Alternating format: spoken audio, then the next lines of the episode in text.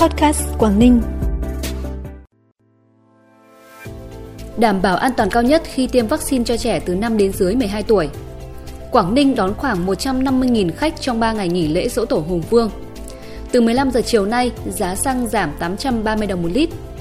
Nhật Bản phát hiện ca nhiễm biến thể mới XE đầu tiên là những thông tin đáng chú ý sẽ có trong bản tin podcast tối nay, thứ ba ngày 12 tháng 4.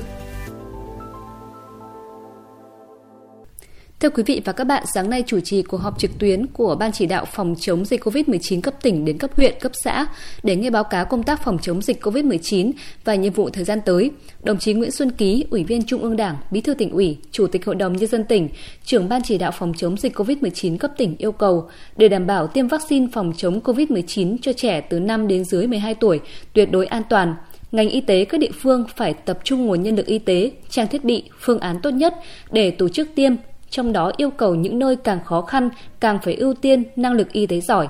Ngành giáo dục, y tế, lao động thương binh và xã hội cùng các địa phương phối hợp trong việc lập danh sách học sinh, lên phương án, phân công phối hợp chặt chẽ giữa gia đình, nhà trường và xã hội để đảm bảo tổ chức tiêm an toàn nhất cho trẻ, Bên cạnh đó, Ban chỉ đạo phòng chống dịch COVID-19 cấp tỉnh cũng yêu cầu ngành y tế và các địa phương tiếp tục chăm sóc tốt nhất cho người hậu COVID-19, đảm bảo tốt chế độ chính sách cho người mắc COVID-19 và các lực lượng tham gia phòng chống dịch. Ba địa phương biên giới Móng Cái, Hải Hà, Bình Liêu củng cố thiết lập các vùng xanh an toàn để đảm bảo không đứt gãy hoạt động xuất nhập khẩu. Cũng trong sáng nay tại thành phố Hạ Long, Bộ Chỉ huy quân sự tỉnh tổ chức hội nghị rút kinh nghiệm tháng đầu huấn luyện năm 2022. Hội nghị đánh giá, thời gian qua các cơ quan đơn vị trong lực lượng vũ trang tỉnh Quảng Ninh đã quán triệt triển khai thực hiện nghiêm nhiệm vụ huấn luyện năm 2022. Đối với huấn luyện phân đội, đảm bảo 100% nội dung chương trình thời gian theo kế hoạch, tập trung huấn luyện về giáo dục chính trị, hậu cần kỹ thuật, thể lực, luyện tập chuyển trạng thái sẵn sàng chiến đấu, kỹ thuật chuyên ngành, huấn luyện chiến sĩ mới thuần thục các tư thế động tác, biết sử dụng súng tiểu liên AK, bắn mục tiêu ẩn hiện ban ngày, nắm chắc tư thế cơ bản trong chiến đấu, Đến nay, 11 trên 13 ban chỉ huy quân sự huyện, thị xã, thành phố đã huấn luyện xong đối tượng dân quân tự vệ năm thứ nhất. Hội nghị cũng chỉ ra những hạn chế, khó khăn và xác định những nội dung biện pháp huấn luyện vào các tháng tiếp theo. Trong 3 ngày nghỉ lễ dỗ tổ Hùng Vương từ ngày 9 đến ngày 11 tháng 4, Quảng Ninh đón khoảng 150.000 khách, tập trung chủ yếu ở các điểm du lịch nổi tiếng, khu nghỉ dưỡng cao cấp đa dịch vụ. Cụ thể, Vịnh Hạ Long đón gần 24.800 khách, Bảo tàng Quảng Ninh đón trên 12.000 khách, khu di tích Sinh Thắng Yên Tử đón trên 13.000 lượt khách, đền Cửa Ông đón khoảng 5.800 khách, Chùa Ba Vàng đón 18.000 khách, khu vui chơi giải trí Sun World Hạ Long Complex đón 20.000 khách, khách lưu trú đạt khoảng 29.900 người. Đặc biệt, tỷ lệ lấp đầy các tàu tham quan Vịnh Hạ Long trong 3 ngày lễ đạt khoảng 80 đến 90%. Nhiều đơn vị tàu nghỉ đêm, lượng khách đạt 100%.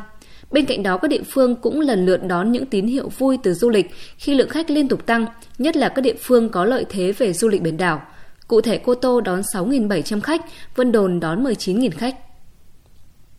Hiện việc cấp căn cước công dân và định danh điện tử cho học sinh đang được Công an thành phố Móng Cái đẩy nhanh tiến độ. Cụ thể từ ngày 1 tháng 4 đến 15 tháng 4, tại Trung tâm Hành chính công thành phố và tại trụ sở công an các phường xã, Công an thành phố Móng Cái bố trí cán bộ chiến sĩ làm việc liên tục các ngày trong tuần, kể cả ngày nghỉ, ngày lễ và làm việc cả buổi tối để cấp căn cước công dân gắn chip điện tử cho tất cả công dân trên địa bàn thành phố chưa được cấp căn cước công dân gắn chip, trong đó ưu tiên các đối tượng là học sinh.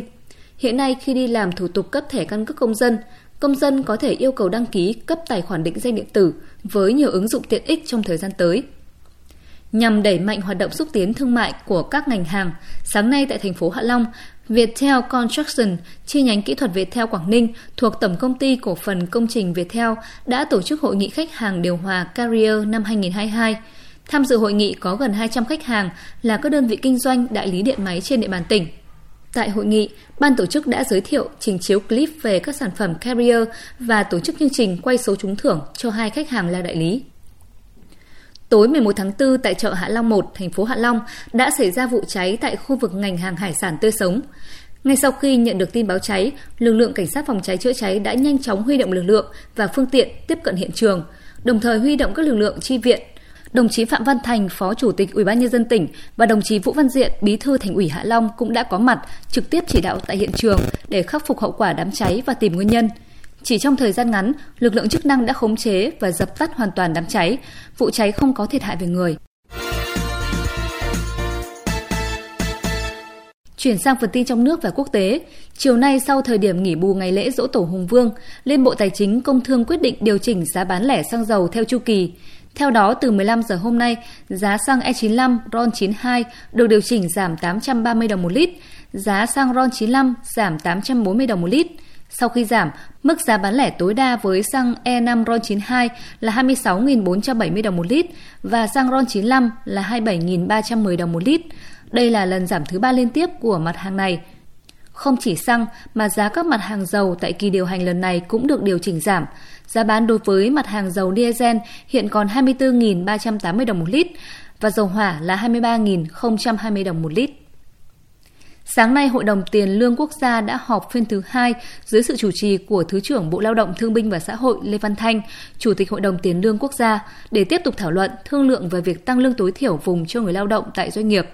Với đa số phiếu tán thành, Hội đồng Tiền lương Quốc gia đã đồng thuận và chốt đề xuất tăng lương tối thiểu vùng từ ngày 1 tháng 7 năm 2022 ở mức 6% để trình chính phủ xem xét quyết định. Nếu được chính phủ thông qua, thì lương tối thiểu vùng sẽ có lần tăng sau hơn 2 năm giữ nguyên do ảnh hưởng của dịch COVID-19. Bộ Y tế Nhật Bản vừa thông báo ca nhiễm biến thể mới XE được phát hiện đầu tiên ở nước này. Theo Japan Times, bệnh nhân là phụ nữ khoảng 30 tuổi ở Mỹ, không có triệu chứng mắc COVID-19. Người này đã được tiêm hai mũi vaccine Pfizer và có kết quả dương tính với virus SARS-CoV-2 khi nhập cảnh vào Nhật Bản vào ngày 26 tháng 3. Khi Viện các bệnh truyền nhiễm quốc gia Nhật Bản giải trình tự gen mẫu bệnh phẩm dương tính, họ phát hiện người phụ nữ này đã nhiễm chủng XE. Bệnh nhân được đưa tới bệnh viện điều trị và rời viện sau khi hết thời gian cách ly. Chính quyền thành phố Quảng Châu miền Nam Trung Quốc đang gấp rút triển khai sớm hàng loạt biện pháp quyết liệt để kiểm soát COVID-19, không để dịch bệnh lan rộng. Động thái trên của chính quyền thành phố Quảng Châu được rút kinh nghiệm từ công tác phòng chống dịch COVID-19 của thành phố Thượng Hải, nơi dịch COVID-19 đang hoành hành dữ dội. Mới đây nhất, chính quyền Quảng Châu đã phong tỏa hoàn toàn đối với người từ bên ngoài thành phố trong bối cảnh số ca nhiễm cộng đồng ở đây đang tăng nhanh. Thông tin vừa rồi cũng khép lại bản tin podcast tối nay. Trân trọng cảm ơn quý vị và các bạn đã quan tâm theo dõi. Xin kính chào tạm biệt và hẹn gặp lại.